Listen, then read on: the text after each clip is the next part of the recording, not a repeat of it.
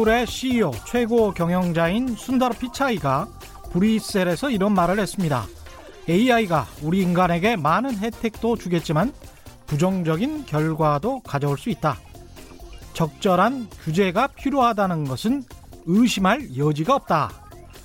대단하죠? AI 혁명을 선도하는 미국 기업이 구글에 대한 보다 강한 규제를 논의하고 있는 유럽에서 이런 수준의 이야기를 한다는 게 인상적입니다.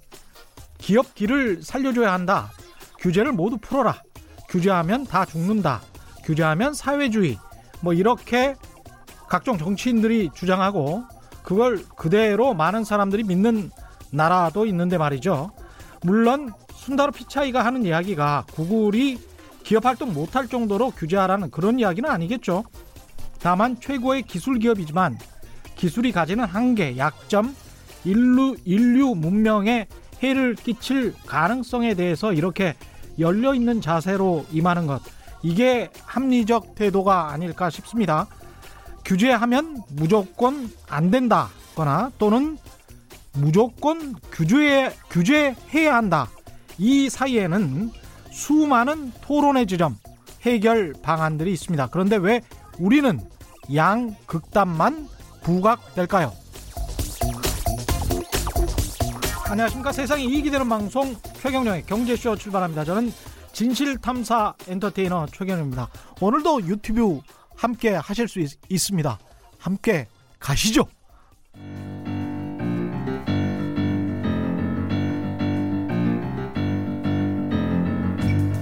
세계 100대 경제학자 가짜 경제 뉴스 감별사 가슴이 뜨거운 경제학자 건국대 최백은 교수의 이게 경제다.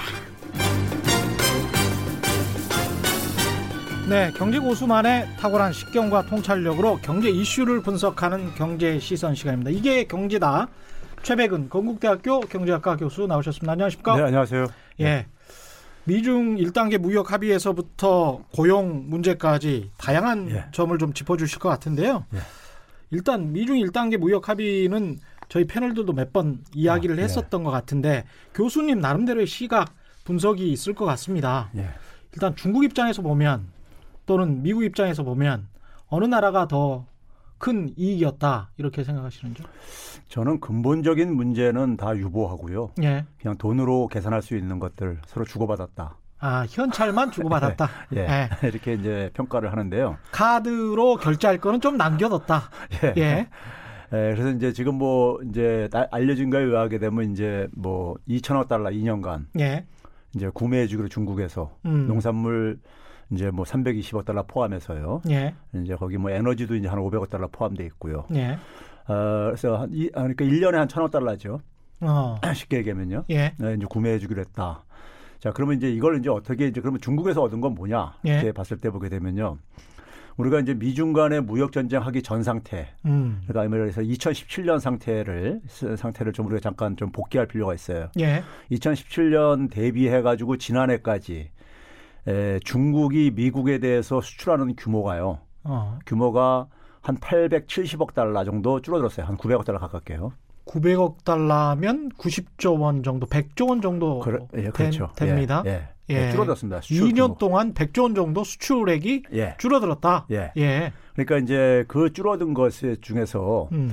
이번에 이제 그러니까 트럼프가 아, 중국한테 준 선물은 뭐냐면은 아, 지난해 이제 그러니까 우리가 아, 그 두 차례에 걸쳐서 이제 아, 지지난해부터죠 관세를 부과하기 시작했죠. 예. 그러니까 이제 뭐 1,200억 달러에 대해서 한번 부과한 적이 있었고 2,500억 달러에 대해서 부과한 적이 있었고 예. 그리고 이제 12월 달에 또 이제 그러니까는 나머지 이제 2,500억 달러에 대해서 이제 부과를 계획을 했던 게 유보한 게 있었죠. 그랬죠. 예. 예. 그래서 이제 그 간, 그 관세 이제 그러니까는 그 절을 이제 에, 지난해 12월 달에 부과하려고 했던, 새로 부과하려고 했던 것은 이제 보류하는 걸로 됐고, 유보. 예. 그리고 예. 이제 기존에 이제 부과하려고 했던 것 중에서 1200 달러에 대해서 이제 에, 15% 부과했던 걸 7.5%로 이제 절반으로 짜, 잘라주는 거. 아, 관세를 아예 안 해주겠다는 게 아니고 그렇죠. 7.5%만. 예. 어. 해주고, 나머지는 또 이제 그대로 이제 유지하고, 뭐 이런 나머지는 유지하고. 식으로. 예. 이제 두고 보, 두고 보겠다 이거죠.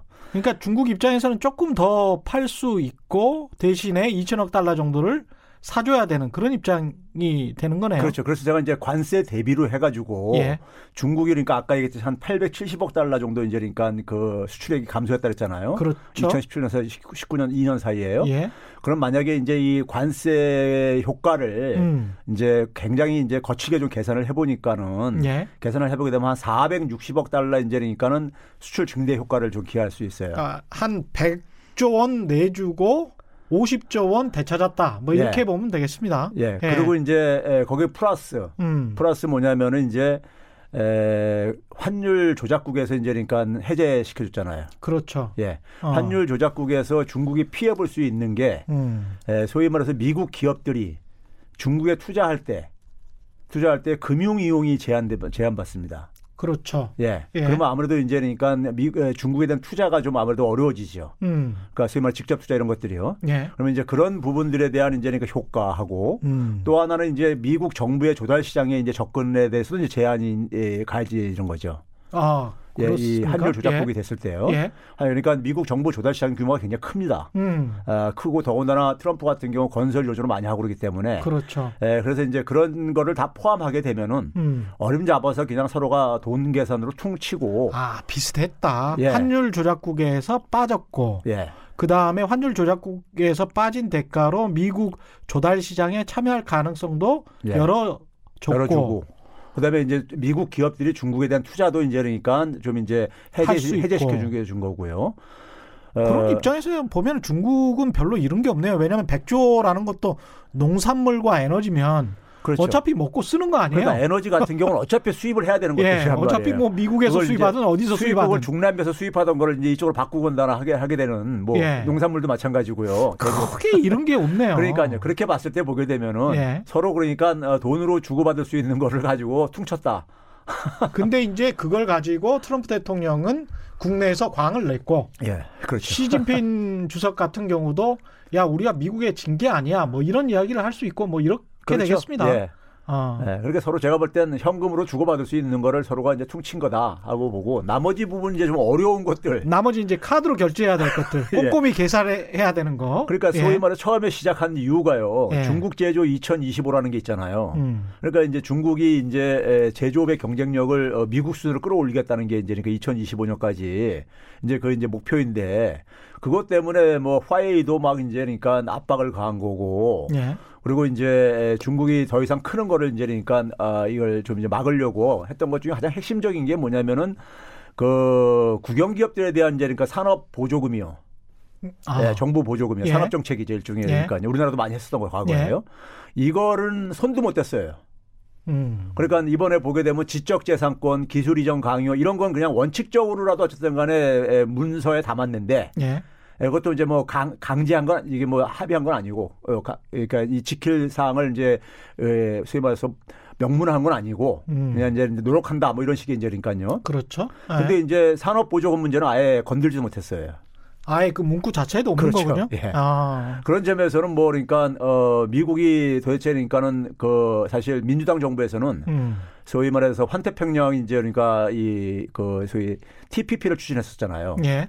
그때 했던 것이 이제 그러니까 중국을 조여가지고 중국이 그러니까 더 크는 것을 이제 억제하자는 이런 전략이었었는데 트럼프는 완전히 보게 되면 이제 그러니까 에, 돈으로 이제 그러니까 단기적으로 예, 단기적으로 단기적으로 본인의 영광이 좀 드러나는 것만 빨리빨리 예. 하고 장기적인 문제는 나는 일단 모르겠고 뭐 나중에 어떻게 예. 또 해결하겠다 뭐 이런 예, 그렇죠. 심산인 것 같은데 이게 계속 보이는 패턴이니까 예.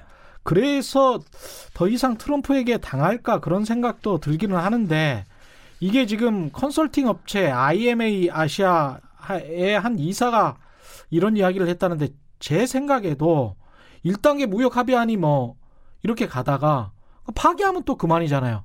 서로 간에 수틀리면 그렇죠. 이럴 가능성은 없습니까? 그러니까 이제 뭐 서로가 이제 그러니까 이 약속 이행, 이행에 음. 대해서 이제 그러니까 장치를 이제 그러니까 뭐 이제 그래서 90일 이내 뭐 그러니까 실천 계획을 제시하고 뭐 이렇게 돼 있어요. 예. 돼 있는데 뭐 이제 서로가 서로가 어, 요구했던 것들이 안 지켜지게 되면은 음. 서로 또 이제 언제든지 이제 이것은 다시 이제 재점화될 수가 있는 것들이죠. 갈등이라는 예. 것은요. 어쨌든 점화될 수 있는 건데. 근데 이제 저는 어 뭐 중국 입장 속에서는 미국이 그러니까는 약속만 지키면 지키면은 예. 지키면 중국도 그러니까 저는 최선을 다할 거라고 봐요. 음. 예, 그 이유는 뭐냐면은 중국 입장 속에서 저는 가장 커다란 눈에 안 보이는 성과가 시간을 버는 거예요. 시간을 버는 것. 예. 예. 시간이 가면 갈수록 저는 미국이 불리하다고 봐요. 어. 예. 예. 그러니까 우리가 눈에 안 보이는 부분들을 그래야 되는데 음. 중국 입장 속에서는 지금 뭐냐면은 어, 미국은 지금 중국이 더 크는 거를 지금 그러니까 이제 억, 억제시키려고 하는 건데 그렇죠. 근데 그걸 이제 풀어주는 거란 말이에요 지금 그러니까요. 그러면서 예? 중국은 시간을 벌어서 기술을 따라가겠다. 예. 그렇죠. 예. 어. 그런 점에서 이제 여러분 시간이 지나면 지날수록 미국이 압박할 수 있는 수단은 그만큼 약화된다. 그렇죠. 예. 어, 이미 중국이 전 세계적인 공급 망 체인에 들어가 있는 상황이고 그렇죠. 그걸 완전히 분리해내는 게 음. 가능하냐에 관해서는 공화당이건 민주당이건 상당히 회의적인 시각들이 많지 않습니까? 예. 그런 상황에서 계속 더 공급망에는 들어갈 것이고 부가가치 이 사슬에는 들어갈 것이고 그러면서 기술이 고도화되고 발전된다. 그러면 더 떼어내기 힘들어지고 그러니까 적어도 이제 올 1년은 버는 거잖아요. 예. 시간을요. 음. 1년이라는 건 굉장히 지금 저기 긴, 어, 저, 긴 시간입니다. 지금 지금 현재 속도, 속도로 볼 때는요. 그렇죠. 기술혁명 예. 시기에서는 예. 예. 이제 그런 점에서 이제 저는 그런 보이지 않는 성과도 음. 그런데 트럼프식 셈법 때문에 이게 가능했다. 트럼프식 셈법 때문에 예. 가능했다. 사실 에, 지난해 있잖아요. 예. 지난해 5월 달에 그 미중 무역 합의가 거의 시장에서 합의가 음. 타결됐다는 이런 보도가 나오고 예. 어, 트럼프도 그러니까 트윗으로 그러니까 날리고 그랬었어요. 예. 5월 달에 지난 5월 달에. 지난해 5월 달에 예. 그래 가지고 우리나라에서도 뭐냐면은 5월 이후에는 그러니까 글로벌 교육 환경이 많이 개선될 거다. 음. 뭐 이런 식으로의 근거에서 이제 경제 전망도 하고 그랬었어요. 예. 그런데 그때 깨지고 깨지면서 음. 에, 깨진 이유가 무엇이냐면은 어, 지금 제가 열거했던 것들, 미국이 진짜 요구하는 것들, 산업 보조금 지원이라든가 지적 재산권 어 이거 좀 이제 그 보호라든가 기술 이전 강요라든가 예. 그다음에 이제 환율 문제 뭐 이런 문제들을 그러니까 이제 뭐 명문화하라고 이제 그랬다고요. 법에다가 저 조문화 시키라고 완전히요. 그렇군요. 예. 그걸 어. 요구는 그러니까 그 당시 방식은 소위 말해서 저는 북미 간의 이 딜하고 좀 비슷한데 그 당시 빅딜이었었어요. 아, 이 그래가지고- 한꺼번에 다 그렇죠. 근데 그걸 시진핑한테 가져가니까 시진핑은 이건 받, 받아들일 수 없다. 이거 예를 들면 미국이 요구해서 중국의 법을 바꿀 수는 없다 이거죠. 그렇죠. 예, 이건 뭐 어, 자존심 문제이고 주권 문제이고 그러니까요. 주권 문제다. 그래서 그때 이제 바꿀 수는 거예요. 없다. 어. 조문화 못한다 이렇게 해버린 거예요. 예? 노력은 하고 뭐 어쨌든 간에 가지만은 다른 음. 방식으로 이제 그러니까 어, 뭐 이행을 하겠지만은 뭐 네. 이런 식으로 하다 보니까 깨져버렸던 거거든요. 그렇죠. 그리고 나서 step by step으로 바뀐 거예요. 음. 빅딜에서 그러니까 step by step으로 그러니까 small deal 방식으로 예. small deal 방식으로 이제 전환하는 과정 속에서 결국은 그 과정에서 한번 쭉 봐보세요. 중국이 굉장히 느긋한 자세를 보였어요. 어. 예, 협상 과정에서요. 예. 그리고 결국 나온 것은 나온 음. 것은 돈으로 그러니까 계산할 수 있는 부분만 대충 정리하고 시간은 어쨌든 간에 지난해부터 올해 말까지 한 2년이라는 시간을 그러니까 중국이라서는 버는 거죠. 그러네요. 예. 어. 그런 측면에서 어떻게 보면 이제 최종적인 승자는 이번 협상도 중국이다. 이렇게 거치장은 미국이지만 실익은 중국이 챙긴 것 아니냐. 뭐 이렇게 생각하시는 것 같습니다. 그렇죠. 예. 그러니까 예 를 들면, 예를 들면 중국이 구매 주기를 한 것이 음. 농산물, 에너지, 그다음에 서비스 시 서비스 부분인데요. 서비스는 이제 중국도 이제 그러니까 소위 말해서 선진화 시키려고 굉장히 노력하는 그렇죠. 부분입니다. 내수 이제 강화 좀 차원에서요. 배우려고 하고 있고. 그러니까 뭐 사실 뭐 농산물이나 에너지는 어차피 수입할 것들이에요. 그렇지. 어차피 예. 수입할 것들이라고요. 예. 그러니까 이거 어차피 수입할 거 좀 그러니까 수입 국가를 좀 바꾸는 것뿐이에요. 음. 예? 그럼 뭐 중국에서 그렇게 크게 잃은 게 뭐가 있냐 이거죠, 그러니까요. 그렇습니다. 예. 아, 아주 흥미진진하겠습니다. 앞으로 예. 이제 대선이 끝나봐야 알겠지만 올 11월에 그 11월 대선 끝나고 또 한 차례의 또 광풍이 몰아닥칠 가능성이 굉장히 높겠네요. 예. 예. 일단 요 문제는 이걸로 매듭을 짓고 미국 환율 보고서가 최근에 나왔는데 아까 말씀하신 대로 이제 중국은 환율 조작국 대상에서 제외가 됐고 그러니까 조작국이라는 게 매니플레이션은 이제 조작을 하지 않는다. 이게 예. 굉장히 센 단어고 우리는 이제 모니터링 리스트 해가지고 예. 이제 관찰 대상국으로 다시 올라갔습니다. 똑같이 그러니까 유지가 됐다라고 봐야 되고 그렇죠. 예 이건 어떻게 봐야 될까요? 아, 근데 이 미국이요. 예. 참 진짜 그 저는 이게 방송 용어는 적합하지 않은 것 같은데 예. 좀 너무 너무 하는 것 같아요. 좀 소면서 양아치 짓을 하는 것 같아요. 예. 그 이유가요. 예. 이 환율 조작국에 이제 미국이 스스로 어쨌든 정한 기준이 있- 있단 말이에요. 예. 그러니까 이제 있습니다. 뭐래서 대미 무역 흑자 200억 달러가 넘을 경우라든가 예. GDP 대비 경상수지 흑자가 4%? 4%인데 예. 예. 그게 지금 4%로 알고 있죠. 예. 4%로 오랫동안 이렇게 유지가 됐었어요. 예. 근데 지난해부터 어. 지난해부터 2%로 낮췄어요.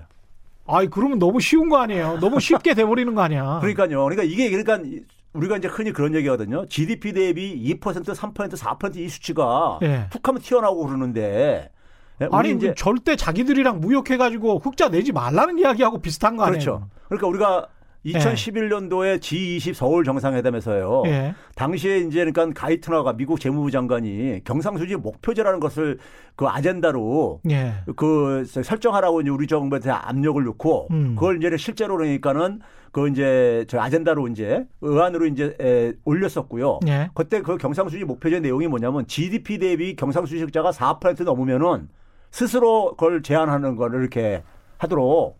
근데 그게 그 당시에 에, 합의가 안 됐어요. 아니 스스로 경쟁력이 높은데 스스로 어떻게 경쟁력을 낮추고 뭐 수출 상품을 야 돌보내 이렇게 할 수도 없잖아요. 국가가 기업에 이 개입을 해가지고 이게 말이 그렇죠. 됩니까 그래서, 이게? 그래서 그 당시에 4라는 숫자가 어디서 나온 거냐. 예. 막 이거 가지고 논란이 있었어요. 4라는 숫자가. 그러고 나서 미국에 어. 돌아가가지고 GDP 대비 3%로 이제 그러니까 이걸 또 이제 바꿨어요. 그리고 지난해 또 GDP 대비 2%또 바꿨어요. 그러니까 그 숫자도 정말 엉터리네. 그러니까 학문적인 근거가 없는 거란 말이에요. 아니 본인들 그러니까 재정 적자가 너무 많이 나니까 예. 거기에 어떻게 짜깁기를 하기 위해서 이쪽에서 조금 덜 벌어 이쪽 이- 너희 나라도 좀 덜 벌어 뭐 이런 식 아니에요 지금 그렇죠. 이게 예. 그러니까 이제 그런 점에서 이제 미국이 사실은 어떻게 보게 되면 굉장히 그러니까는 어떤 합리적인 기준을 가지고 음. 지금 이렇게 이런 문제를 풀려고 하는 게 아니라 자국의 문제를 예. 굉장히 무대포식이라 이거예요. 쉽게 얘기하면요. 그렇죠. 그 작년에 이제 예. 중국을 환율 조작국으로 8월 달에 지정했을 때도 보게 되면 지난해 그러니까는 어 원래 이제 환율 보고서가 4월 달 10월 달에 이렇게 보고되게 돼 있습니다. 의회해요. 근데 지난해 5월 달에 나왔었어요. 그래서 음. 한동안 그때도 안 나오고 그래 가지고 이게 도대체 뭔, 뭔 일이 터질려나 안 이랬었단 말이에요. 예. 그리고 지난해 그리고 10월 달에 나와야 될 게 올해 1월 달에 나온 거예요. 그렇죠. 이게 그러니까 예. 그런데 이제 지난해 이제 어 지난해 이제 그 중국 같은 경우 보게 되면요. 음. 환율 조작 기준 세 가지 중에서 하나뿐 위반된 게 없었어요. 중국은 예. 그러니까 무역수지 대미 무역수지 흑자가 이제 그러니까 이게 이제 그러니까 예, 걸렸었어요. 예. 그리고 그리고 환율 시장 개입은 오히려 그러니까는 미국의 의도한 정 반대로 그러니까는 유한화 가치가 오히려 절상된 걸로 이렇게 돼 가지고 거기서 오히려 그러니까 저 기준에도 안 맞게 되고 그랬었었고요. 그랬죠. 그런데도 불구하고 8월 달에 환율 조작국으로 딱 지정을 해버렸단 말이에요. 어. 하나뿐이 입안이 세 가지 중에 하나뿐이 입안 안 되고 음. 더군다나 외환시장 개입은 근거도 없는데도 이제 그렇게 했단 말이에요. 그 우- 우리 같은 경우는 이번에 우리 정부의 외환 정책 투명성 제고 노력- 노력을 아주 긍정적으로 평가를 하면서도 이 관찰국으로 계속 그러니까 유지시켜 버린 우리나라 같은 경우는 예. 지난해 5월 달에 그러니까 하나뿐이 우리가 하나만 입안됐었어요. 예. 그 당시 이제 경상수지 흑자 규모만요. 그러니까요. 음. 근데 이제 이번 같은 경우에는 무역 흑자가 203억 달러로 음. 3억 달러가 조금 초과됐어요. 예. 그리고 경상수지 흑자는 어차피 우리가 좀 한 4% 이상 이렇게 되는 나라이고 그러다 보니까 예. 그두 가지가 걸리다 보니까 이게 연속해서 하나로 만약에 이게 하나만 걸리게 되면은 이제 이게 관찰 대상 국에서 모니터링 리스트에서 빠지는데 음. 예. 이번에 다시 두 개가 되는 바람에 음. 3억 달러 초과돼 가지고 그래서 다시 이제 그러니까 이게 유지가 된 거예요. 참 이게 모순인 게 무역흑자를 많이 내지 말아라. 경쟁력을 일부러 약화시켜라. 그러나 북한과의 대치는 계속 끌고 가든지 안 끌고 가든지 그거는 우리 맘대로 하겠다. 주한미군 분담금은 계속 높여라. 이게 저- 서로 아기가 안 맞는 것 같아요. 그러니까 남북 평화가 되면 환율이 절상이 될 것이고 한반도 리스크가 줄어드니까 그렇죠. 그렇게 되면 우리 경상수지 흑자도 좀 줄어들 거 아니에요. 예. 아무래도 환율이 절상이 되니까. 그렇죠. 그렇게 되면 이 재무부 보고서에 나온 것처럼 그런 안정적으로 경상수지가 플러스 마이너스 비슷하게 한국 같은 경우는 날 수도 있고 서로 간에 윈윈인데 본인들의 경상수지 적자액만 다 만회하고 싶고 그 다음에 남북 대치 상황은 또 계속 그렇게 끌고 가면서 한국에 대한 개입은 또 철저히 본인들 위주로 하고 싶고 이게 좀 너무하다 싶습니다 정말. 그러니까요. 이게 그러니까 예. 미국이 전후에 만들어 놓은 질서를 스스로가 지금 다 이렇게 무너뜨리는 저는 이게 음. 예, 의미를 갖고 있다고 보고요.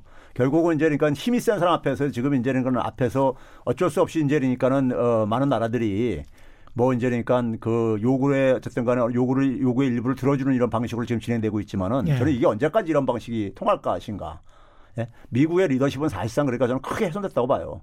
그러니까 우리나라가 환율을 조작한 것도 아니고 환율 시장에 그다지 개입한 것도 아니잖아요. 우리나라도 오히려 오히려 뭐냐면요. 이번에 보고서 나온 거에 보게 되면은 예. 미국이 원하는 것은 그러니까 뭐래서 우리가 유화 어, 원화 가치가 음. 원화 가치가 전화되는 건데 네. 같은 기간에 그러니까는 마이너스 0.6% 절상됐어요. 아니 그러니까 0.6% 절상이 됐어요. 예. 그러니까 우리나라는 그러니까 뭐 저기 미국이 그 이 저기 공격하는 거에 근거도 없고 그렇죠. 예. 그러니까 그런데 이제 문제 문제는 뭐냐면 이제 자기들 입맛에 맞게끔 그러니까 경상수 대미 무역자만 너무 많이 보니까는 예. 그거 줄이고 자기들 물건 많이 경쟁력- 사라. 그렇죠. 그렇죠. 자기들 제조업 경쟁력이 약한 걸 가지고 예.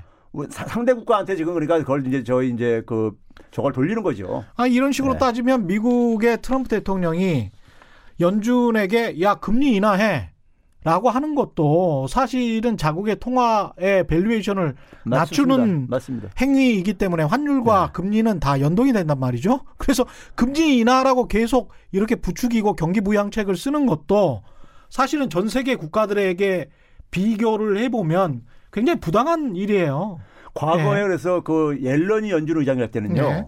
어 그때까지만 하더라도 연준의 입장이라는 것은요. 자기들 이제 그러니까 달러 이제 이 토- 통화 완화 정책이라는 것이 음. 환율 정책 아니다. 음. 이건 국내 통화 정책이다 이랬었어요.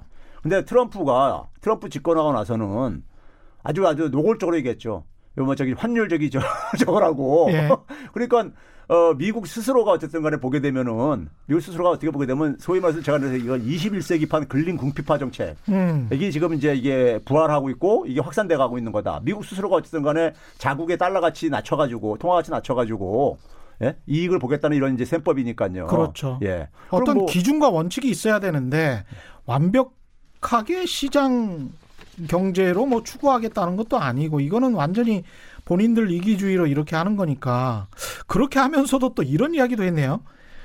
보다 적극적인 재정 운영이 필요하고 한국 정부에게 예. 미국 재무부가 예. 이런 평가를 한 겁니다. 보다 적극적인 재정 운영이 필요하고 이러한 차원에서 20년, 2020년 예산 편성은 바람직하다. 이렇게 또 평가했어요. 예. 대폭 올린 거. 우리나라 언론이니까 초수퍼 예산이라고 한 거에 관해서는 미국 재무부는 또 이건 바람직해. 예. 이렇게 또 평가를 한 예. 거죠. 그러니까 이걸 뭐라고 봐야 돼? 저 그러면서 아, 이제 우리. 우리나라 재정 수지에 관해서는 아무런 문제가 없다. 또 이렇게 예. 평가를 한 거잖아요. 그러니까 환율과 연동해서 어떻게든 이제 환 한국의 원화 환율을 절상시키기 위한 다른 정책들도 수반되어야 된다. 이렇게 보이는 측면도 있고 예. 그 다음에 이제 야 이 숫자를 봐봐 재정 정책 더 할 수 있어 이렇게 또 이야기를 하는 측면도 있고 그런데 이건 그러니까 예 경제 처방으로서요. 이건 음. 교과서적인 처방이었어요. 확장적인 재정이라는 것은요. 예. 그러니까 경상수지 흑자 국가는 재정 확장을 쓰는 게 맞아요. 왜 그러냐면은 경상수지 흑제 국가는 재정 확장 정책을 써야 된다. 예, 왜 그러냐면 재정 확장이라는 게 총수요를 늘리는 거란 말이에요. 그러네요. 총수요를 어. 늘리면은 수입도 증가할 거라 이거죠. 그러니까 국내 총수요를 늘리면 예. 수입이 증가할 수입이. 증가하면은 이제 그러니까 경상수지 흑자가 줄어든다 이거죠. 아, 재- 미국 재무부 입장에서는 그렇게 이야기를 그렇죠. 할 만하네. 예. 또. 그러니까 자기들한테 이해 저기서 도움이 아. 되니까 아, 도움이 되면서 경제학 이론체 이론적인 이론 이론적으로도 막 고르니까는 아. 그런 식으로 얘기를 한 거예요. 그렇죠. 근데 또 이제 우리나라 한쪽에서는 재정 확대 정책을 이렇게 이야기하고 초수포 예산한다고 하면 베네수엘라 된다. 뭐 이런 이야기를 하니까 그럼 미국 재무부를 따라야 되는 건지 베네수엘라 된다고 주장하시는 분들의 이야기를 따라야 되는 건지는 잘 모르겠습니다. 제가 볼 때는 예. 그런 주장하시는 분들이요. 예. 그런 주장하시는 분들의 그 지지하는 정당, 정당이 집권하게 되면은 예. 재정 정책 더 확장적으로 할 겁니다. 그럴 가능성이 굉장히 높죠. 예. 예. 그때는 또 포퓰리즘이라는 이야기가 또 싹 사라지겠죠. 예. 그냥 미국 재무부가 어떻게 보면 한국의 포퓰리즘을 부추기고 있다. 이렇게 봐야 되나? 그러면 미국 재무부의 공관을 따르지 않아야 되는 건가? 잘 모르겠네요. 뭐 IMF도 사실은 그렇게 공고를 했잖아요. 예. 고용 동향을 좀 봐야 될 것 같은데 지난주에 통계청이 발표를 했죠. 예. 뭐 괜찮았습니까? 좋았습니까? 아니면 나빴습니까? 어떻게 보십니까? 어, 저는 그 중요한 의미가 한 가지 나타나는 게요. 예. 우리가 2018년도에 음. 에, 예를 들어서 7월달, 8월달 보게 되면요. 취업자 증가가 5천 명, 3천 명 이랬었어요. 음. 2018년 여름에 7월, 8월달에요. 예. 그래서 그 당시에 보수 언론들에서 그냥 고용 참사 뭐 이게 뭐 이런 용어들 엄청 써졌습니다. 예. 그러니까 우리나라 전통적으로 한 30만 명씩 취업자 증가하다가 음. 이게 만 명도 안 나오니까는 예. 이제 그런 식이 쏟아부었었죠. 음. 근데 그 당시에도 이미 고용률은 괜찮았었어요. 고용률은 예. 예. 인구 구조 변화로 인해서 음. 생겼던 현상이었었어요. 음. 그러니까 우리가 지금 보게 되면 50세 미만은 1년에 한 30, 한 2, 3만 명씩 줄어들고 있고 예. 60세 이상은 한 거의 지금 보게 되면 60만 명 가깝게 지- 증가하고 있단 말이에요. 음. 이런 상황 속에서 나올 수밖에 없는 어떤 이런 인구 구조적인 변화가 에, 현상이었었어요.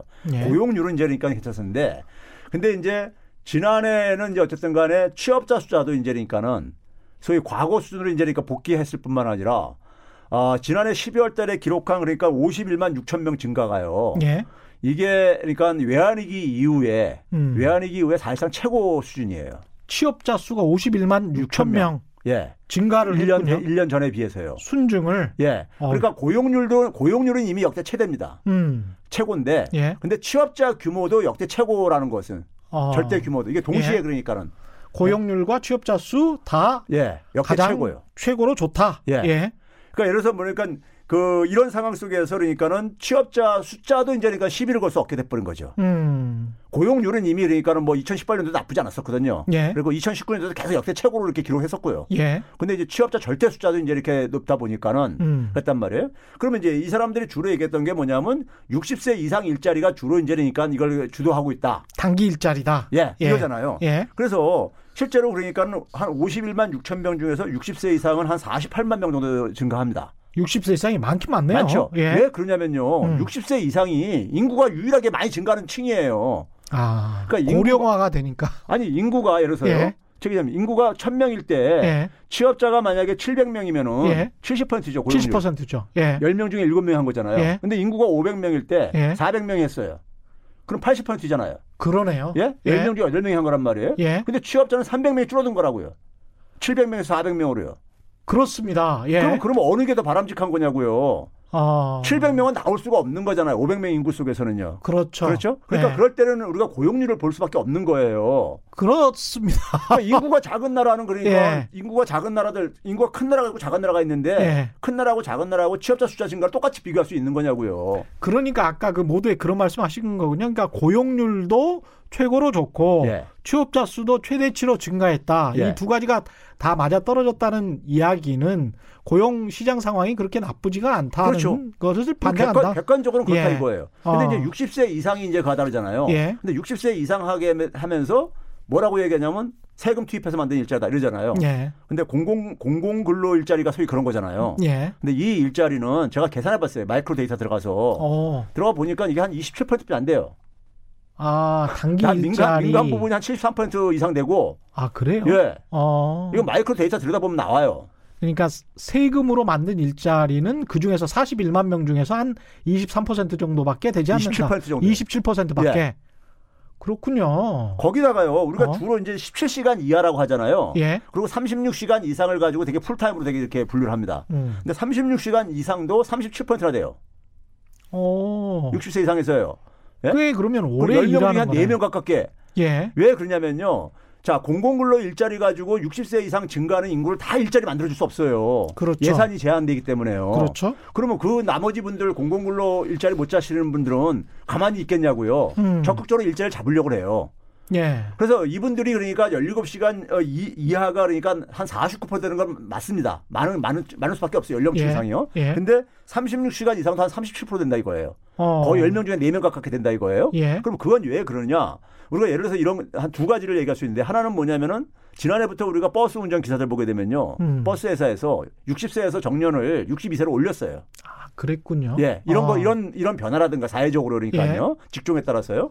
그리고 뭐냐면 60세 이상들도 적극적으로 어쨌든 간에 가능한 한 음. 되게 이제 국민연금 받을 이제 국민연금 더 이상 불입 시기는 끝나는데 그렇죠. 가능한 한 어쨌든 간에 저 뒤에 받으려고 그래야지만 음. 좀더 많이 받을 수 있잖아요. 그렇죠. 연금액을요. 그러기 위해서 가능한 한 오랫동안 노동시장에 남으려고 노력을 한다고요. 힘이 있을 때 계속 예. 일을 하려고 하죠. 그러다 이게 지금 똑같이 뭐 일본이건 미국이건 똑같이 나타나는 패턴이긴 합니다. 그렇습니다. 예. 그러다 보니까는 민간 노동시장에서 뚜껑을 열어보니까는 네. 한73% 이상은 민간 노동시장에서 일자리가 만들어지고 있는 거다. 이거야. 60세 이상들도요. 그럼 73% 정도가 민간에서 일자리가 만들어졌다는 것은 결국은 정부가 27%에 대해서만 이전 소득을 주고 그러니까 이제 세금으로 충당을 하고 나머지는 민간에서 기업이 돈을 줬다는 이야기잖아요. 그렇죠. 예. 그런 측면에서는 괜찮은 거 아니에요? 이 예. 정도면 그리고 우리가 이제 어. 현실적으로 한번 생각을 해보자고요. 앞으로 지금 이제 예. 제가 제가 작년 초에 얘기할 때 한 60세 이상이 1년에 한 53만 명, 4만 명 증가했었어요. 작년 예. 연초에. 예. 근데 지금 연말에 얼마나 되냐면 59만 명까지 증가했어요. 어. 이 속도가 빨라져 가고 있어요. 예. 그럼 아마 다음 정부 들어설 때쯤이면은 음. 한 이게 한 65만 명 제가 예측해 보면 65만 70만 명씩 증가합니다. 1년에요.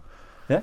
그러면은 우리가 현실적으로 기업들에서 음. 소위 말해서 그러니까 괜찮은 일자리를 공급하는 그러니까 민간 기업들에서 예. 60세 넘으신 분들을 그러니까 고용할 가능성이 있냐 이거예요. 경제가 좋아진다고 했어요.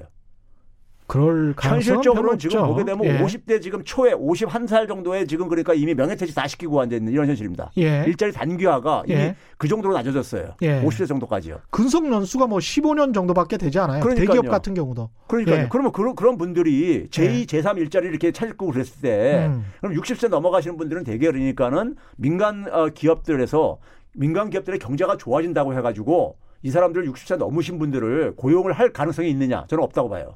당분간은. 일본처럼 그러니까 전체 인구가 줄어드는 상황이 돼가지고 예. 정년을 연장하고 뭐 이런 상황이 이제 우리가 제도화되고 음. 의무 강제화되지 않는 이상에는 그렇죠. 그렇죠. 그러면 그 전까지는 민간 기업들에서는 어, 젊은 사람들도 채용할 사람 많고 그런데 음. 굳이 그러니까 60세 이상을 그러니까 채용하려고 하겠냐 이거예요. 그렇습니다. 그렇죠? 예. 그러면 이 부분은 결국은 사각지대라 이거예요. 어. 사각지대인데 본인들의 노력에 의해서 한 73%가 어쨌든 간에 들어갔다. 일자리를 만들거나 공공근로 아. 일자리가 한 27%그 나머지 보완을 한다든가 예. 하는 게 이게 뭐가 저기 문제냐 이거죠.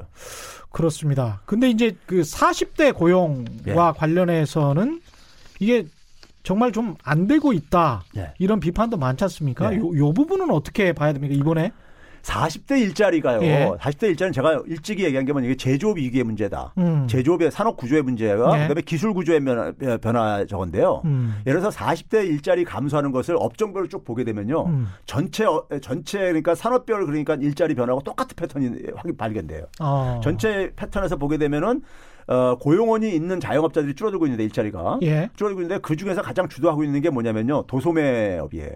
도소매업. 예, 도소매업이 가장 많이 줄어들고 있어요. 어. 음식 숙박업은 늘고 있고 도소매업이 많이 증가하고 있어요. 도소매업이라는 게 우리 유통 뭐 유통이죠. 편의점 뭐 그렇죠. 이런 이런 것들 거, 있죠. 그러니까 뭐저 슈퍼마켓 뭐 이런 예. 것들 같은 것들이죠. 예. 이게 이제 온라인 구매 이런 거 늘면서 그러네요. 이게 이제 가는 것이고요. 어. 그다음에 이제 금융 분야가 이제 금융 보험 분야가 줄어들고 있어요. 이게 아. 뭐냐면 비대면 거래가 증가하면서 점포들 막 줄이고 있단 말이에요, 지금요. 창구 직원 예, 점포 줄이고 없어지고 그러죠. 은행의 1층에 은행 점포가 점점 사라지고 있는 현상도 비슷하거든요. 그다음에 이제 통폐합되고 있잖아요. 은행 그렇죠. 점포들이. 그러니까 이제 많이 이제 명예퇴직 많이 이제 그 이제 주문을 받고 그러거든요. 예. 이제 그런 충격. 또 하나가 이제 뭐냐면은 어 이제 그 제조업이 이게 이제 구조적으로 공급 과잉 상태가 지금 지속되고 있어요. 그렇죠. 예. 그러니까 작년에까지만 재작년까지만 해도 반도체 특수 때문에 잠깐 이제 이게 간 증거를 좀 보였는데 음. 제조 아니, 반도체 빼고 나면 나머지는 계속 하락하고 있었어요. 다른 업종들은 예. 예. 그러니까 그 이제 충격. 제조업의 이 충격, 제조 공급 과잉, 이건 글로벌 공급 과잉 상태입니다. 이건 뭐 또 어차피 세계 공장이라고 하는 중국이 등장한 다음에 예. 중국의 경쟁력이 상당히 대부분의 산업에서 굉장히 높아지면서 한국 경제, 한국 제조업이 좀 뒤로 위축되는 그 영향을 또 많이 받고 있다고 볼 수도 있겠습니다. 예. 그래서 이제 예. 제조업의 에, 그 40대 제조업 일자리가 줄어드는 폭이 음. 연말로 비해서 줄어들긴 했어요. 예. 연초보다 많이요. 그 음. 이유가 뭐냐면 이제 경기가 좀 이제 그러니까 살아나는 이제 모양을 보이니까는 하는 거고 그다음에 이제 마, 마지막으로 조금 줄어든 부분이 건설업 같은 경우요. 건설업 건설업은 이게 박근혜 정부 때 건설 경기 인위적인 부양에 이 구조 조정이 지금 아직까지 남아 있어요. 음. 2017년도까지 집이 엄청 많이 공급됐거든요. 음. 그게 이제 그러니까 이 조정되면서 이제 그러니까요. 이런 부분들인데 그러다 보니까는 대기업의 경제학 체계에서 기술 구조, 산업 구조 변화에 따른 그러니까 이 실업자 문제는 그렇죠. 이거는 그러니까 우리가 소위 말해서 불가피한 걸로 보고 이게 구조적인 문제는 단기적인 처방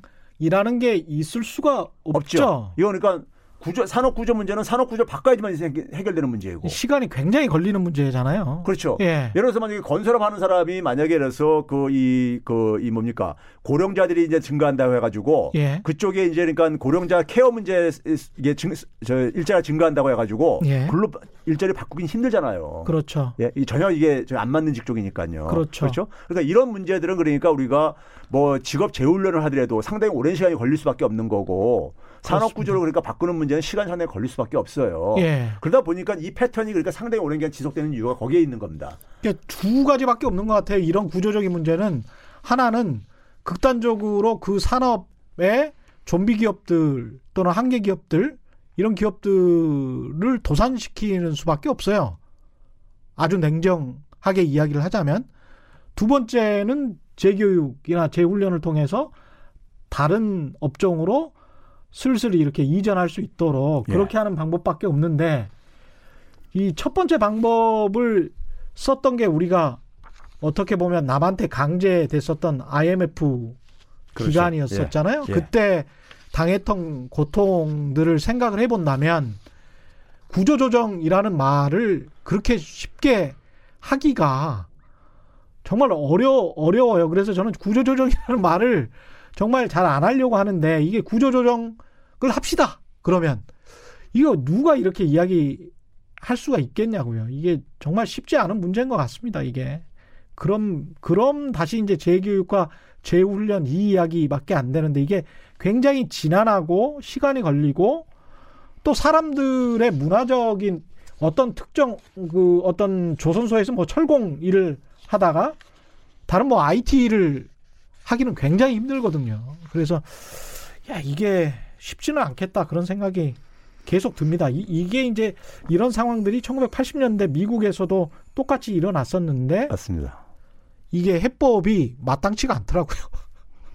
한 가지 예. 제가 더 이제 가고 싶은 게요. 예. 어, 그 언론들에서 음. 이번 주말에 이제 일요일 날에요. 예. 일요일 날에 연합뉴스 되게 이제 주말에는 보게 되면요. 연합뉴스에서 되게 이제 이거 기사를 내보내고 주말에는 보게 되면 연합뉴스가 많이 쓰죠. 그리고 이제 나, 나머지 언론사들은 방송이나 언론들은 그것도 배- 이제 이제 베끼기 하더라고요. 대개는 그렇습니다. 예. 그래서 뭐 KBS도 제가 볼 때 저기 저 일요일 날 그 저기 이제 뉴스 시가 나오는 걸 제가 이렇게 봤었는데 그래요? 뭐가 그랬냐면 이제 예. 연합뉴스랑 똑같았어요. 예, 그렇죠. 뭐 예. 그러니까 이제 어떤 게 그랬냐면은 예. 이제 이 고용 통계를 딱 봤을 때 고용 통계가 지난주 수요일 날 나왔습니다. 예. 수요일 날 이미 다 알고 있는 거를 연합뉴스가 저는 이제 일요일 날 보도했냐 이게 제 굉장히 저는 아주 저 의심스러운 거예요. 이제 분석 기사라고 썼겠죠. 분석 아, 기사로. 분석 기사 아닙니다. 분석 기사가 아니에요. 예, 그냥 단순하게 그냥 이렇게 예. 저기 이제 자료집에 나와 있는 수치예요. 예? 아니 그걸 그건 나름대로 이제 분석 기사라고 썼을 거예요. 아니 분명히. 근데 이제 일요일에 왜냐하면 일요일에 기사가 없기 때문에 예. 그 수요일에 나온 보도 자료를 가지고 예. 그 그걸 가지고 분석 기사를 썼을 거예요. 아니 예. 수요일 날 딱 나오게 되면요. 예. 수요일 날 고용에 대한 그러니까 뉴스는 쫙 나온단 말이에요. 그렇죠. 수요일 날 목요일 예. 날쭉 나온단 말이에요. 예. 나왔을 때 아까 말씀하신 고용률 최대다, 예, 예. 취업자 수 근데 이제 최대다. 보게 되면 이번에 고, 이번에 그 통계청 발표가요. 예. 별로 흠잡을 데가 이제 없었고 예. 유일하게 이제 흠잡을 게 보이는 부분이 예. 소위 말해서 이제 비경제 활동 인구 중에서 음. 한 부분인 쉬었음이라는 게 있어요. 쉬었음 인구요. 쉬었음. 예. 그러니까 이제 우리가 비경제 활동 인구는 그래서 가사 자- 전업 주부라든가 그렇죠. 공부한다든가 예. 경제 활동을 자기가 자발적으로 포기한 사람들이 진 거죠. 그렇죠. 그런 사람들도 있고 수험생 같은 사람들. 그렇죠. 예. 이제 그다음에 이제 취업 준비하는 사람들도 있고 예. 뭐 구직 단념자도 있고 이렇게 하다가요. 그렇습니다. 그다음에 이제 쉬었음이라는 항목이 있어요. 음. 이 쉬었음 항목을 어, 작년에도 보게 되면 이제 그러니까 이게 쉬었음이라는 인구는요. 음. 계속 이제 증가할 수밖에 없는 거예요. 인구 증가하면서 특히 이제 60세 이상 인구가 증가하게 되면 같이 예. 증가할 수밖에 없어요. 예. 왜 그러냐면 제가 또 계산을 해봤는데 지난 10년 동안에 예. 쉬었음 인구하고 60세 이상 인구하고 상관성이 한 75%나 돼요. 아. 네, 그러니까 이제 60세 이상이 대부분 차지하고 있다는 얘기예요. 그러니까요. 예. 이 부분을요. 그리고 쉬었음 인구에 보게 되면요. 여러 가지 이유가 있어요. 왜 쉬었느냐. 아. 그게 그러니까 단순하게 그러니까 그래서 일자리를 뭐 잡아서 이렇게 쉬는 게 아니라 조사를 자세히 하는군요. 어, 그렇죠. 예. 그 정부가 작년에 이것도 11월 때 발표를 했었어요. 이거에 대해서도. 하도 언론들에서 그걸 가지고 취업 포기자를 이렇게 막 이렇게 몰아가고 앉아있으니까는. 아, 예. 네? 하니까는 그게 아니다. 예. 사유가 여러 가지가 있고 아. 그 중에서 노동시장 상황과 관련된 거는요. 제가 계산해 보니까 27%도 안 돼요. 아, 쉬없음 중에 예, 27%. 쉬었음 인구 중에. 아. 예? 그러니까 근데 그걸 가지고 전체를 다 그래가지고 뭐 200만 명이 역대 최다로 증가했다. 역대 최다는요. 계속해서 역대 최다가 될 수밖에 없는 부분이에요. 쉬었으면 인구, 예. 아, 근데 이제 인구가 증가하니까 예. 근데 이제 200만 명 돌파했다고 해가지고 200만 명이 해가지고 그리고 고령자가 많아지니까 예. 쉬었음이 많아질 수밖에 없다. 그러니까 대부분 그 대부분 보게 되면은 한 70% 이상은 대부분 시- 노동시장 상황과 관계 없는 요인들에 의한 거예요. 그 자기가 뭐 몸이 안 좋아서라든가, 아, 뭐 예. 그다음에 이제 연로해서가지고라든가 뭐 이런. 것들 있잖아요. 그런 힘들어서 예, 뭐 이런 것들 있을 수 있잖아요. 예. 근데 그런 것들은 그러니까 노동시장에서 그러니까 자기가 일자리를 잡으려고 노력하는데 음. 일자리를 못 잡어. 음. 뭐 아니면, 아니면 기업이 폐업을 했어. 그래서 예. 일자리 잃었어. 예. 이런 거하고 관계가 없는 거란 말이에요. 음. 그런 것들이 일종의 노동시장 상황과 관련된 것들이에요. 그렇죠. 근데 그거는 보니까 27%밖에 안 되더라 이거예요. 제가 계산해 보니까요. 그렇군요. 예, 근데 그거를 나머지 그러니까 7, 73%? 예. 예. 73%는 시장 상황과 관련 없는 요인들이라 이거예요. 신, 이유- 신 이유가. 그냥 자기의 주체적인 요인 때문이라는 그렇죠. 거잖아요. 예. 본인 요인 본인이 어떤 다른 사정 때문에 그렇죠. 질병이나 예. 어 근데 그래서 이제 그런 보도를 지난해에도 그러니까는 언론들이 계속해서 역대 최다 이런 것을 계속해서 쏟아냈었어요. 시어스 음. 가지고요. 예. 매달 보면 역대 최다죠. 구조적으로 그럴 수밖에 없는데. 근데 하여간 그러면서 연합뉴스발 보도를 쫙 다른 데서 던지니까 그다음에 보도를 하더라고요. 예. 그러니까 대- 과거에도 그런 일이 있었는데 음. 과거에도 보게 되면 제가 작년 2월 달을 기억하는데 그때도 토요일 날짜로 이제 그러니까 연합뉴스 딱 보도하고 나서 주말에 그러니까 쫙 이제 막 이제, 이제, 이제 보도를 하더라고요. 야, 이거 참 부끄럽네. 근데 이게 팩트가 쉬었음이라는 인구가 사상 처음으로 200만 명을 넘어섰다. 이건 팩트예요. 예, 팩- 팩트예요. 팩트인데 사실인데 그 200만 명의 쉬었음이라는 의미가 우리가 일반적으로 생각하는 그 경제가 안 좋아서 쉬었다라는 어떤 원인과 결과가 다르다는 거죠. 그래서 경제가 안 좋아서 또는 기업 일자리가 안 좋아서 쉬었다는 게 지금 계산하신 거는 그 중에서 27%고 73%는 본인의 어떤 이유 때문에 쉬었다라고 답변을 했다라는 겁니다. 참 이건 종합적으로 정말 봐야 되겠습니다. 숫자라는 거는. 그렇죠. 그래서 참 부끄럽습니다. KBS는 단신으로만 나갔겠죠, 설마. 예. 확인해 보세요. 예. 끝나고. 이게 문재인 대통령 마지막으로 예.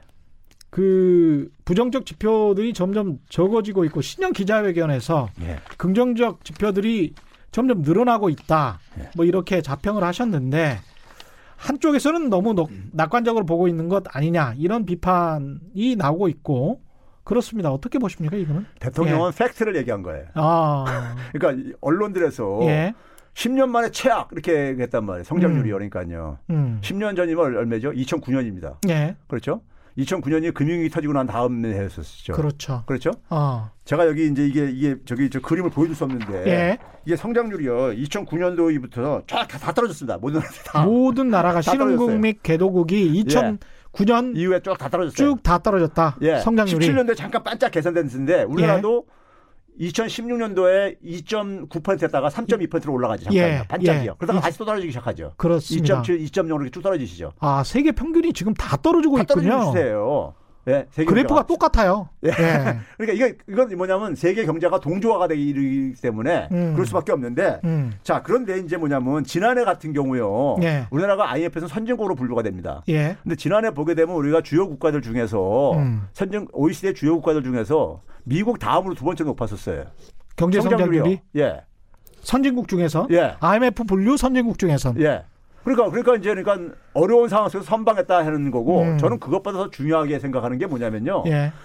지난해하고 2016년대 2.9%하고 성장률이 그러니까 한 3분의 1로 줄어들었지만은 음. 지난해가 2016년에 비해서요. 2016년은 가계소득이 0.2%만 증가했습니다. 예. 근데 지난해는 3분기까지 지금 나와서 그러는데 예. 3분기 기준으로 보면 2.6%가 올랐어요. 가계소득이. 어, 가계소득 많이 올랐네. 예. 가계소득이 그러니까 상당 그러니까 우리가 고용 지표가 괜찮다 보니까 이게 이렇게 나온 거예요. 음. 그렇죠? 그러니까 수출은 안 좋아도 예. 고용 지표 이게 지- 지- 내수가 괜찮다 보니까 이게 그런 거란 말이에요. 예. 거기다가 이제 올해는 어. 올해 지금 뭐냐면 미국이 지난해 성장률이 2.3%로 지금 전망하고 있어요. 우리 예. 2.0이고요. 예. 근데 우리는 2.0에서 IMF에서 2.3으로 우리가 이제 OECD에서 예상을 하고 있고 예. 미국은 2.3에서 2.0으로 떨어질 걸로 지금 음. IMF가 엊그제 발표했죠. 그렇죠. 예. 어. 그러니까 이제 우리만 우리만 그러니까 개선되고 있고 음. 나머지 나라들은 계속 이제 약세를 이제 전환하고 있는 거예요.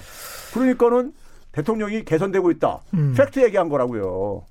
네, 오늘은 여기까지 해야 되겠습니다. 오늘 말씀 감사하고요. 지금까지 최백은 건국대학교 경제학과 교수와 함께했습니다. 저희가 준비한 최경련의 경제쇼는 여기까지였습니다. 저는 KBS 최경련 기자였고요. 지금까지 세상에 이익이 되는 방송 최경련의 경제쇼였습니다. 고맙습니다.